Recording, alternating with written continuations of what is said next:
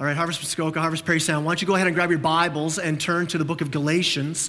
The book of Galatians. If you didn't bring a Bible this morning, that's not a problem. We got people here who love to put a Bible into your hands. If you raise your hand because you didn't bring a Bible, forgot a Bible, here's the thing if you don't own a Bible, for sure raise your hand and grab one of these as our gift to you. So you can have a copy of God's word. That, that, that's where we're going to be in this morning. That's where we, we jump in because God said something. I don't have a lot of great things to say, but God sure does. So grab a copy of God's word, Galatians chapter 1, as we start a new series in this book of Galatians. As you're turning there, I was, I was thinking just this week, I don't know if you guys ever did this. Did you ever play the uh, Floors Hot Lava game? Anybody else do that, right? You're in your living room as a kid, or maybe as an adult, you still do this. That's weird, but that's cool too, right? And you're like, floor's hot lava, and you jump up on the coffee table. You can't touch the carpet. Do you ever, come on, people play this game? Okay, you guys totally did. You're just not raising your hand, right? And you're and you'd have to jump from the coffee table to the couch, right? And if, if you touch the carpet, it's hot lava, you die, right? And I remember doing that as a kid all the time, and we would we would see how far we could jump, right? Like if the coffee table's really far away from that, like that far La-Z-Boy, can we make that leap and then the La-Z-Boy flips over, right? It got me thinking though, what's the longest jump ever recorded? Okay, don't you don't need to get your phone out and Google it. I already did it for you, all right? I looked it up. There's this guy named Mike Powell, 1991. You ready? He jumped 29 feet four and a quarter inches. Okay, how big is that? You ready? Here's how big it is. If you're in Paris, I'm about to leave the screen, okay? The rapture doesn't happen. You have not been left behind. But here you go, right? this is what it is. Couch is here, and you're jumping to the coffee table over here. All right? Okay, I'm back pretty soon. All right, so that's the, that's the jump. All right, so picture that. And some of you are going, yeah, I could probably do that. No, you could not. All right? In a hurricane, you're not making that jump, okay? Well, maybe if I worked out a little bit, listen, all the P90X, all the gluten free diet you've got, you're not making that jump, okay? Right? If I gotta run for, you can start running from Barrie and you're not gonna make that jump, okay? So that, that's this, this huge jump, and, and it got me thinking again. Imagine this. Imagine the, the Summer Olympics are coming up in Rio, right? This, this summer. And all of a sudden they announce, hey, hey, we got a new event. We're going to add it in. It's called Hot Lava Floor, all right?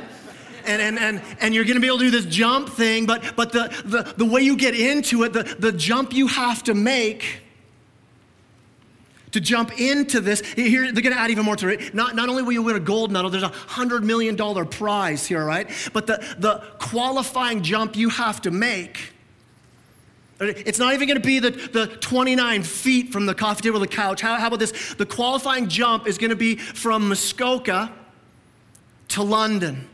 Like London, England, I can't do it. London, Ontario, you still couldn't do it, all right? If, right? If, if you're gonna, that's, that's the qualifying jump. The straight line distance from Bracebridge to London, Ontario was 277 kilometers, right? That's that world record 31,000 times. You're like, nobody can make that jump, Kai. This, this illustration is going to ridiculous places. Where are you going with this? Listen, the spiritual distance between us and God is greater than that jump, greater than jumping from Muskoka to London. It's, it's, it's as physically impossible as it is for us to make that physical jump. It is spiritually impossible for any one of us in, that, in this room to make this jump from who we are, where we are spiritually, to be with God. Here's the problem many people think they can. And that, that, that's where Christianity steps in, and it, it, it, makes Christianity so unique because here's the thing God doesn't ask you to make that jump from Bracebridge to London. No, God Himself makes the jump from London to you. He does something that, that we could never do. In, in the Bible, it's called grace. It's what we call grace. And we're going to walk our way through the book of Galatians over the next couple months, talking about what is this grace? What is this good news we call the gospel? And it, it's this letter written by a guy named Paul, and he writes it to this church after he plants this church, starts this church up. This letter is written, they're, they're guessing maybe only 15 years after Christ had died and rose again. And it's this letter all about grace. And my prayer is that in this series, that we would understand grace better. Live out of the place of grace. And maybe for you, maybe you're here this morning and you've never responded. And my hope and prayer is this that for the very first time, that you'd receive God's grace into your life. You recognize, I, I can't make that jump. I, I need God to step in here. The series we're calling is just simply called Freedom this church in Galatia, which is now modern day Turkey, had forgotten the freedom that they have in Christ. They'd forgotten the freedom that comes from the grace of God. And it's a big deal when we mess up the gospel, when we mess up grace.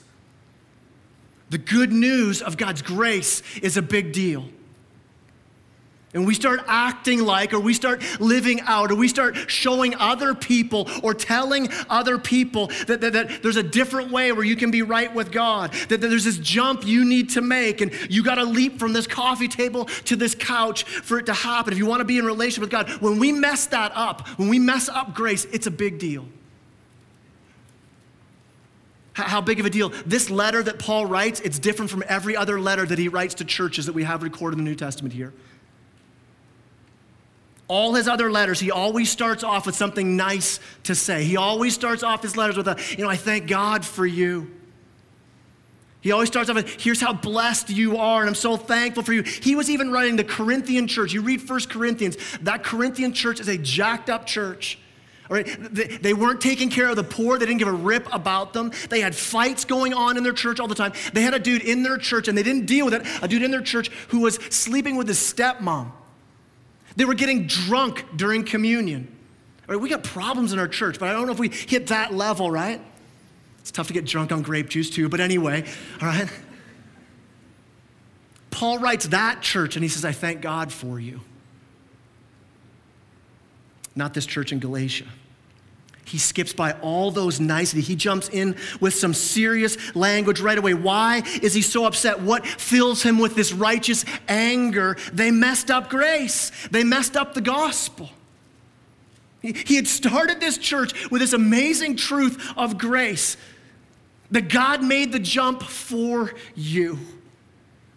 And in such a short time, they had missed it, they'd lost it. People had come into the church in Galatia. Paul calls them Judaizers. These people come in, they say, yeah, yeah, Jesus is cool. We get that. Jesus died, rose again. That's great. We understand that. But that can't be all there is. You also have to add this other stuff. And what do they do? They started adding in more, more of the Jewish religion to it. You, you got to keep doing the Jewish religious stuff. Yeah, Jesus is good, but you also can't have bacon. Ah, oh, man, really? Right? You need to be circumcised. Maybe that's worse than the bacon. Uh, you, have to do all these rites and rituals if you want to be made right with God. You, if you want to do all this stuff, and the church began to drift from the gospel. And listen, listen, Harvest Muskoka, Harvest Parry Sound, we've been a church for the last seven or eight years. What have we done? We have tried so hard to stay focused, pounding out in preaching, in teaching, in worship, and in small group, and everything we do and say, trying to stay focused on this one thing. We're about the gospel. It's the gospel that drives everything. That's how we do our lives. It's how we do our relationships. It informs how we parent. It, it, it, tells us how we give and live and do work and do everything, everything informed and transformed by the gospel. But listen, it's so easy to drift. It's so easy to begin to lose the gospel here in our church. It's so easy to begin to fall away, and, and our, our, generosity doesn't become so, grit, so, so radical anymore. Our, our community isn't so, so driven by the gospel. Forgiveness begins to fall away. The gospel begins to be lost, and we begin to heap more and more man made rituals and rules onto ourselves. And, and there comes this time where in churches we can say, yeah, yeah, the gospel, the good news, I get that. I give my life to Jesus, but can we move on to better, deeper, more things than that? And we begin to drift we lose that freedom that we were promised. And what quickly happens is our church quickly becomes a country club instead of being on mission. Our church quickly becomes a cruise ship when we're supposed to be a rescue ship because we lose the gospel. So, if you're taking notes this morning, how about we jump right in here with this point number one? Then, what is the gospel? What is the gospel? What's Paul talking about here? What's he so excited about here? What is the gospel?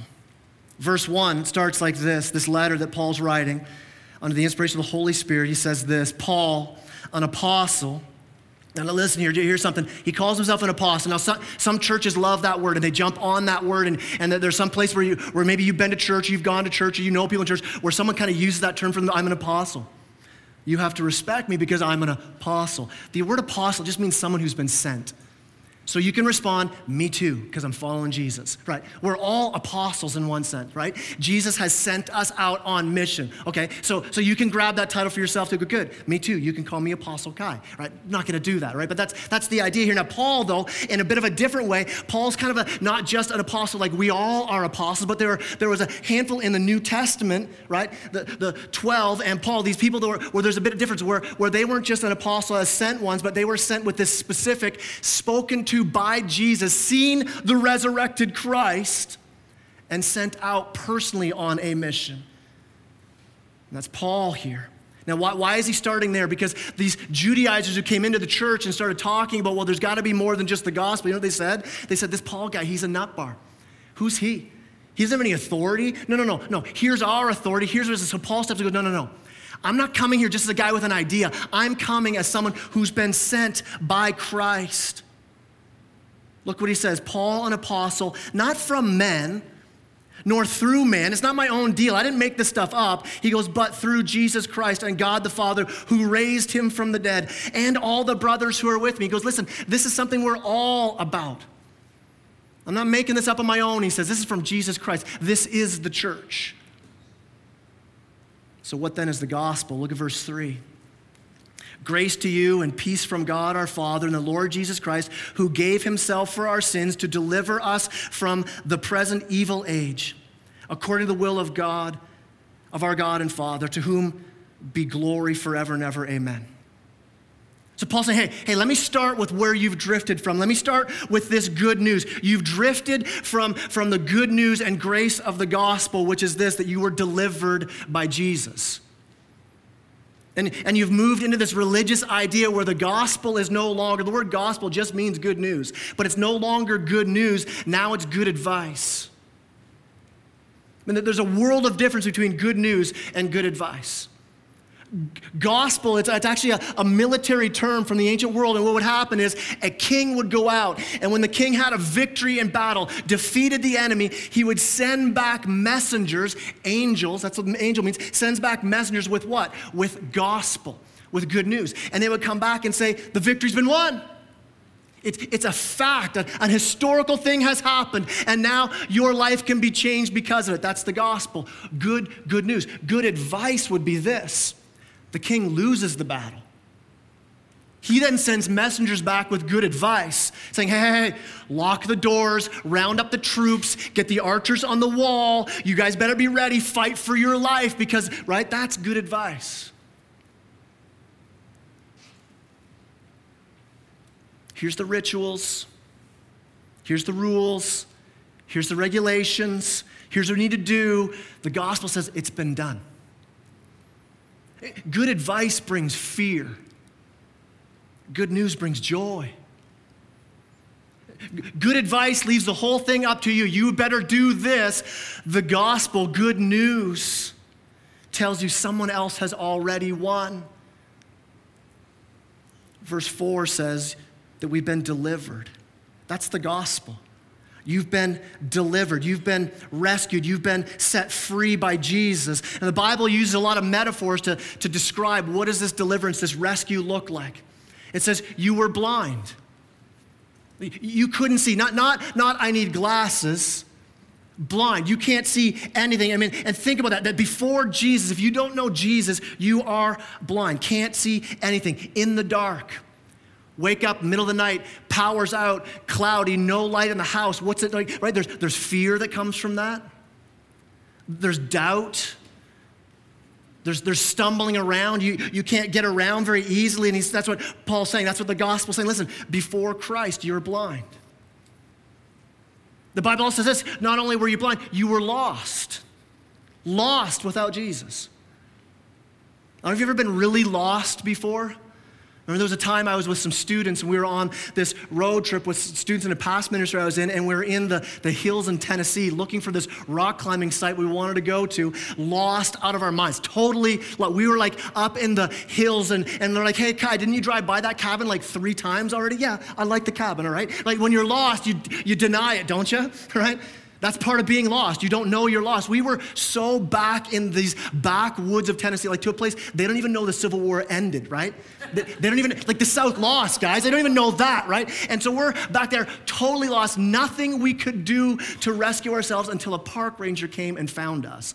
He's like, Y'all lost? Yes, right?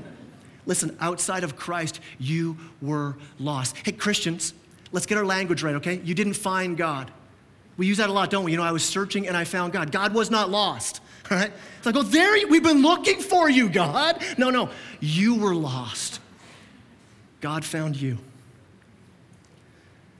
God was on a rescue mission for you. He is right now. If you're here this morning, listen, God is pursuing you. If you don't know Jesus, He set this up this morning. Do you get this? That He's arranged all of this. Why? To pursue you because you're lost and He's looking to find you.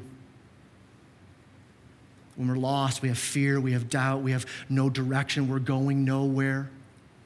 But God's on a rescue mission. The Bible also says this about our need for rescue not only blind and lost, why, why do we need to be delivered? Because you're dead. That, that, that's the, the words used in Scripture that, that before Christ you are dead. I mean, think about this. Imagine all of us right now, we're at a funeral and there's a coffin up here and Fred is in the coffin. Sorry if your name's Fred. There's nothing prophetic about it. I've just picked a name, right? Rhymes with dead Fred. So Fred is in the coffin, all right? And I, I, get up and I'm, I'm leading this service for us all because Fred was a great guy. We want to come. And I get up and I start preaching and I say this Hey guys, would you pray for Fred? He's in a tough place right now. He's really struggling, right? You, you, okay, two problems. One, Fred's dead. Two, your pastor's crazy, right? If I start talking about Fred's made some past mistakes, he, he needs to improve his life a little bit. And I, am praying that Fred would figure out some self improvement techniques to be able to get his life out of the mess he's in right now. No, Fred's not struggling, Fred's dead. There aren't, aren't things that he needs to improve apart from the supernatural. There's nothing that's going to improve the person laying in the casket apart from Jesus Christ. Listen, apart from Jesus Christ, you are spiritually dead. You're not bad. Sin doesn't make you bad, sin makes you dead. Jesus didn't come to take bad people and make them good, He came to take dead people and make them alive. The Bible says without Jesus, you're dead. You can't do anything to improve yourself. So, what's the gospel? What we, what's it say? You're delivered. Blind, lost, dead. So, your sight, your rescue, your new life, it's all from God. We're not smart enough to figure this out on our own. We're not smart enough to go, oh, I need to be rescued. Here's what I need to do to be rescued. We're, we're, not, we're not smart. We can't make that jump from Muskoka to London. Only one thing has brought you to a place where you, you've been given sight, you've been found, you've been given life. The only thing is this the calling love of your Heavenly Father. God the Father, the one who pursues you, the one who redeems you, who saves you, who raises you from the dead. And this is what Paul wants us to understand. He's going, listen, listen, God did all the work. Why do you keep trying to change this? Why do you keep trying to add stuff to this? God did it all. Look at him in verse 6. Look what he says. He says, I'm a, he just laid out the gospel, and he says, I'm astonished that you're so quickly deserting him who called you in the grace of Christ and are turning to a different gospel. He goes, Not that there is another one, there is no other good news. But there are some who trouble you and want to distort the gospel of Christ. Hear Paul's words. What he say? He said, Are you kidding me? What are you doing? You're deserting. You're messing up this truth of the gospel and you're deserting it. You're, you're not just deserting a, an idea, you're not deserting a thought. What do you say? You're deserting Him. You're deserting Jesus. You're deserting your king to pursue a whole other king. And it's a big deal. So if we got what the gospel is, then what's Paul so upset about? What isn't the gospel? Our second point this morning what, what isn't the gospel then? Paul's very upset. Hey, you guys have deserted the gospel of Christ for another gospel. Not that there is one, but you're pursuing these false gospels. So, so what are some false gospels we could see around us today? Gospels that even permeate, come into our church. Well, there's the gospel of morality. You do more good things than you do bad things, you're going to be okay when you stand before God. Remember, though, what did we just discover? No, no, no, I'm blind, lost, and dead. The jump is too far. And yet, often, how often do we hear churches and preachers preach this kind of message? Man, I grew up in church. I grew up in youth group that told me this listen, if you just don't drink, don't do drugs, don't get your girlfriend pregnant when you get out of high school, you're a success. That's the morality gospel. And here's what I'm saying I'm not saying those things aren't things we aspire to because of, of the holiness of Christ. That's the bar set way too low.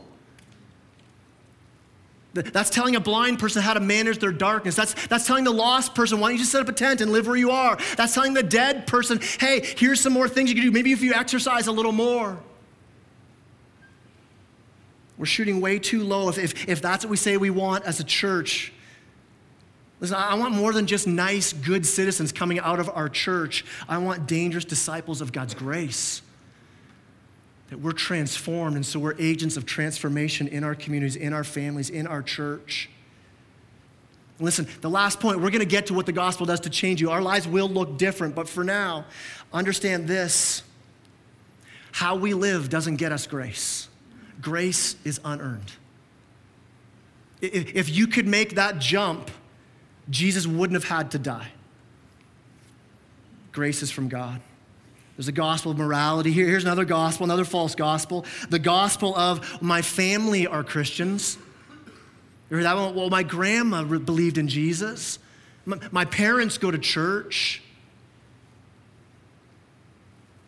All of us are responsible to respond to grace on our own. No one's showing up in heaven saying, I'm with him, unless you're pointing to Jesus, right? Here's another false gospel you see a lot it's the genie gospel the genie gospel, if I, I just pray, I just rub my little lamp, I just do the right rituals, then the Bentleys rain from heaven, right? Maybe like, yeah, that's ridiculous. That doesn't sound right. But how often do we hear preached? If you just live the right way, you'll be healthy. If you're sick, you just don't have enough faith. You just got to do these things, then you won't have that. If you don't have enough money, you just don't have enough faith. You're not doing the right things to get. Listen, if you if you just if you just live in a certain way, your job will be blessed, your kids will be fine. If you give more, pray more, everything will be fine. It's, it says you'll be healthy and wealthy. Listen, it's a false gospel. It's being sold by so many preachers. It's not the gospel. It's not the gospel at all. Because the true gospel says this that, that in spite of living in a broken world where sin does impact us, where I could get cancer, my marriage could have struggles, I could have job problems, and, and, and my finances could be in trouble. It's in the midst of all those circumstances. Here's the real gospel. In the midst of all of that, God has still rescued me. I don't ever lose God. I might lose everything else, but I'll never lose my Savior. That's the gospel. That's the true gospel. This is what's happening in this church is they're getting the gospel wrong. And here's the gospel, the false gospel that permeated the church of Galatia. It was the gospel of religion. The gospel of religion that say, hey, Jesus isn't the only way. There's other ways. Jesus is cool, but you also need this. Listen, you, you can do a lot of great things. You can live a really great life, but without Jesus, you're still blind, lost, and dead. We can never live a good enough religious life to make this jump. Listen, if you're here this morning and you know that, you already know Jesus, listen to this. There's nothing you can do more to make God love you more. There's, there's nothing you do to make God love you less. Why? Because it's outside of Jesus. We're not earning God's favor. That's the gospel, that's grace. You, are in the, the grace of Christ. You, you're in God's favor because of Jesus. But listen, if you're outside of that, if you don't know Jesus, there's nothing you can do. Not a, no, no amount of religious activity is going to make that jump easier. No, no, no, amount of trying to impress God with, well, here are the different rituals I'll do. Here are the things, the hoops I'll jump through. Here are the manuals. Doesn't, God doesn't give us rituals and rules and self help manuals. He gives us Himself. Every other religion gives you rites and rituals. And if you do them and you do them well, maybe you'll be accepted by God. And that, that, that's religion. God says, No, I'm going to give you myself. There is no other way. I'll make the jump, he says. So Jesus comes and lives that perfect life that we could not live. Dies the death we're supposed to die because of our sin, raises again to new life, and he makes that jump. And this idea of if I do more, I'll be loved more by God makes Paul so angry. In fact, I believe in verse 4, when it says this, who gave himself for our sins to deliver us from this present evil age. Well, when you think of evil age, what do you think, right? You think, well, well, rapists and murderers and, and Montreal Habs fans, like that's what you think, right? You think evil people, right? You think evil stuff going on all around. I wonder, though, if what Paul's saying is here's what I think. I think Paul's talking about the evil age this church is stuck in. This evil that says, do more to be loved by God. Losing the gospel, throwing away grace. And Paul gets so mad at this. In fact, look at verse 8 and 9, what he says about it. He says, Even if we or an angel from heaven should preach to you a gospel contrary to the one we preach to you, let him be accursed. As we've said before, so now I say again if anyone is preaching to you a gospel contrary to the one you received, let him be accursed. What's Paul saying here? This is strong language. When he says accursed, he's saying let them go to hell.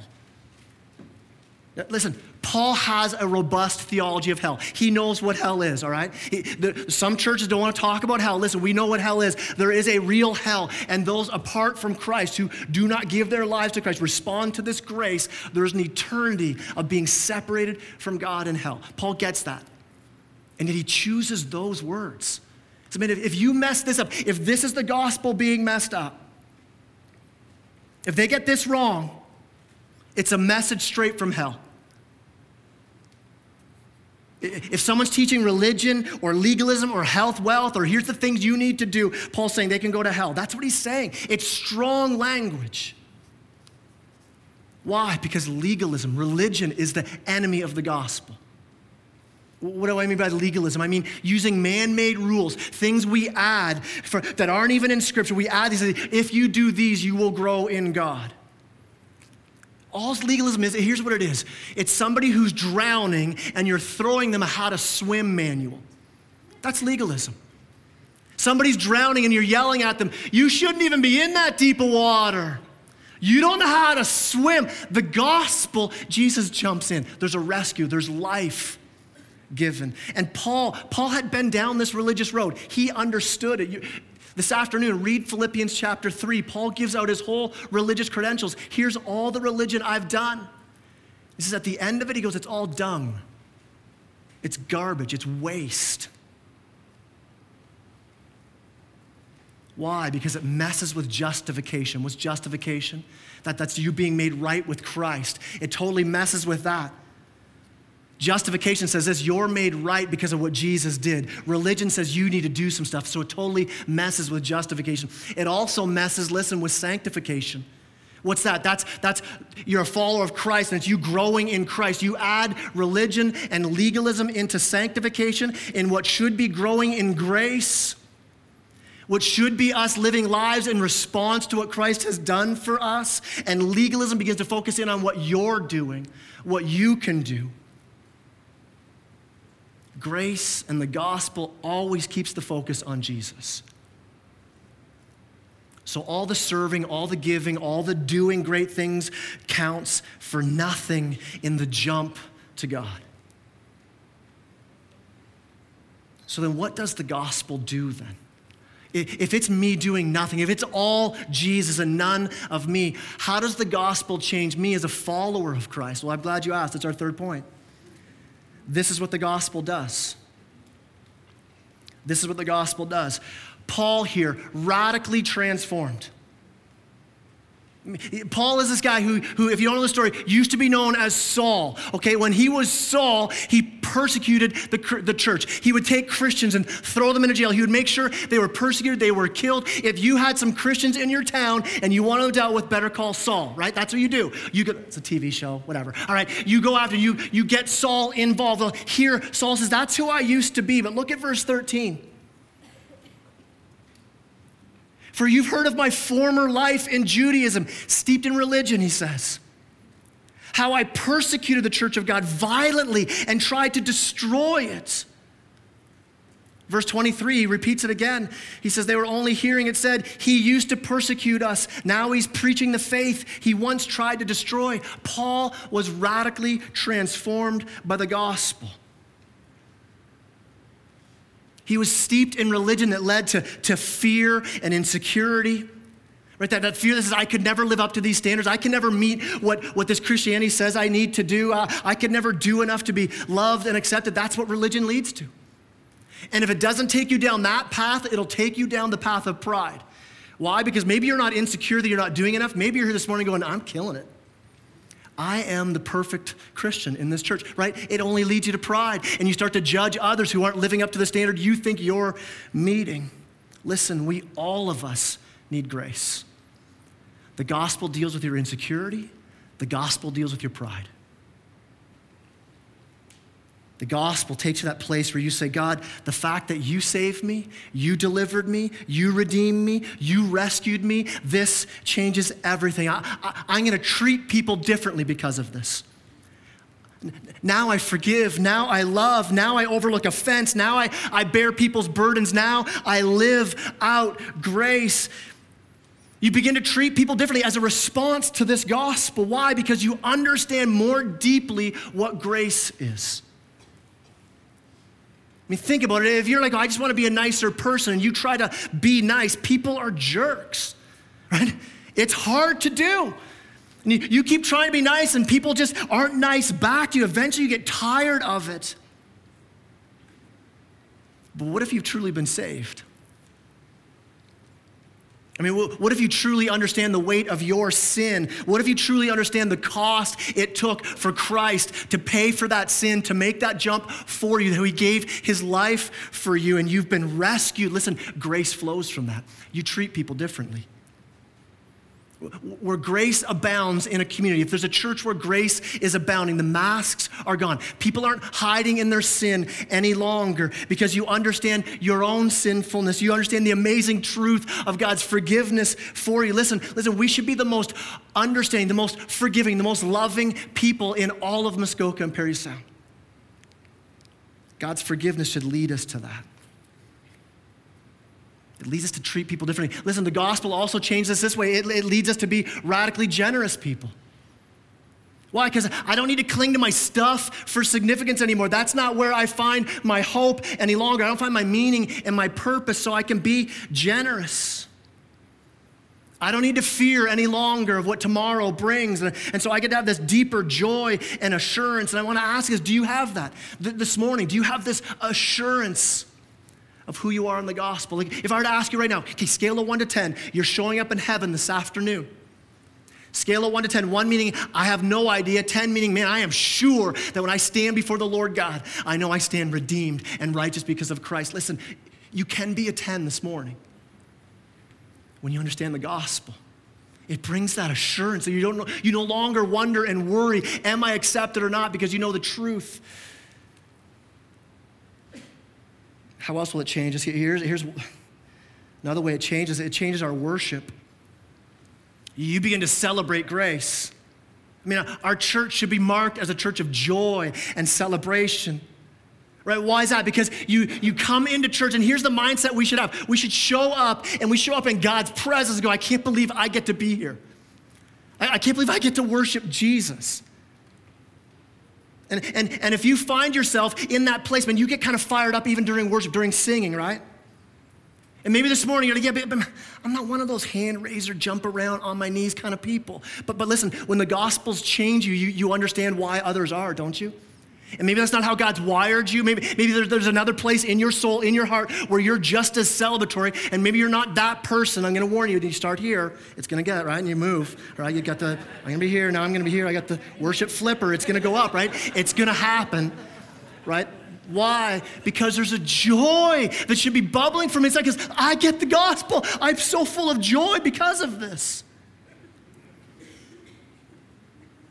You've gone from death to life, so you show up with this nothing but thank you, Jesus. Thank you for your grace.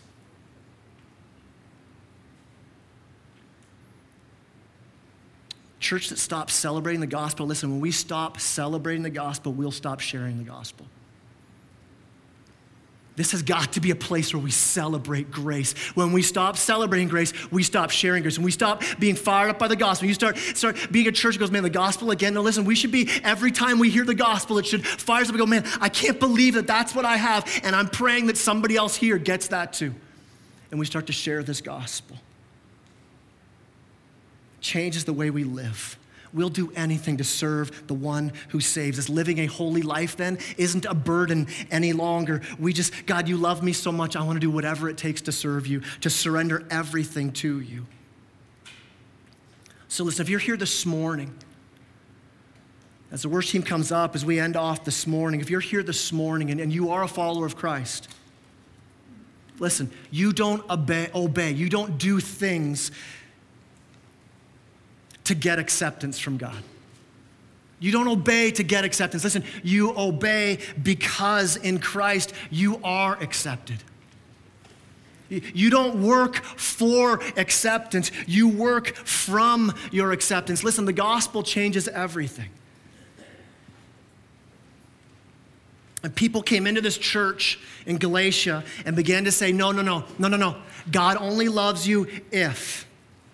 And Paul said, hey, hey, when those people come in, when those, when those thoughts enter your mind, those thoughts of I need to do more, you can tell those thoughts, thoughts you can go to hell. Right? When somebody comes to bring, I wouldn't tell them that, but if somebody comes with a false gospel, listen, in your heart, you can know that's not true. That's a lie from hell. I know the gospel. We need this. We need to be reminded again and again. Why? Because we will lose it. We will drift. As a church, we drift. As people, we drift. We got to continue to come back again and again to remind ourselves. And listen, if religious people get uncomfortable in this series, that's the point. It's about the gospel. We need to be set free. Grace is the root, and peace then becomes the fruit. So, our goal in this series is this our goal is freedom freedom that comes from the great cost that Christ paid. So, our, resp- our response this morning, if you know Christ, what's your response this morning to the gospel? It's where you say, Jesus, you gave it all. Maybe your response this morning is to say, you know what, I, I, I, thought I was following Jesus, but, but maybe I don't get this. Maybe I'm not alive because I'm not living this out. And you say, Jesus, you gave everything for me, so I'm giving my all to you. All my past, all my hurts, all my sin and shame, all the good things that I bring to the I'm giving it all. I'm surrendering everything to you. And then I want to live out this gospel. I want to love my community. I want to be radically generous. I want to be a church where people come and they meet Jesus. And we don't get there by, by me preaching a bunch of rules and a bunch of, of guilt. No, we get there because grace changes us and fires us out of here as agents of grace. Listen, if, if you're here this morning and you don't know Christ, you say, I'm that person on the other side of that great jump. I've never made that jump. And what's it look like for me? It's the same, same thing for you. It's a, it's a, a moment of surrender. Romans 10 9 says this if you declare with your mouth, Jesus Lord, and you believe in your heart that God raised him from the dead, you will be saved. Do you believe with your mouth? Do you, do, you, do, you, do you proclaim that? Do you believe it in your heart? Do you declare it with your mouth? I mean, that's your move this morning to respond to this grace. You're like, man, I've never said yes to the gospel before. Today, I, I, have been following these false gospels. I, have been doing religion. I've been gathering other stuff around me. And listen, when you hit that place where you say, today, I know what I need. I, I need Jesus. I need to say yes to Him. Today's my day for freedom. Let me pray for us. Heavenly Father, I pray that as we continue to, to work our way through the book of Galatians, Lord God, that, that you would teach us grace. I pray that as we dig into it, Lord, Lord, may we be shocked by grace, shocked by the gospel. May we be transformed by the gospel and by grace. Father, we want to be an impact in our families, in our community, and we know that the answer for that is the gospel. Lord Jesus, that you came and you lived the life that we could not live. You died the death that we should die to pay for our sin. You, you paid that price for us on the cross, rose again to give us new life. God, may we be forever changed by that. May we never be bored by the gospel, but transformed. And I pray this in Jesus' name.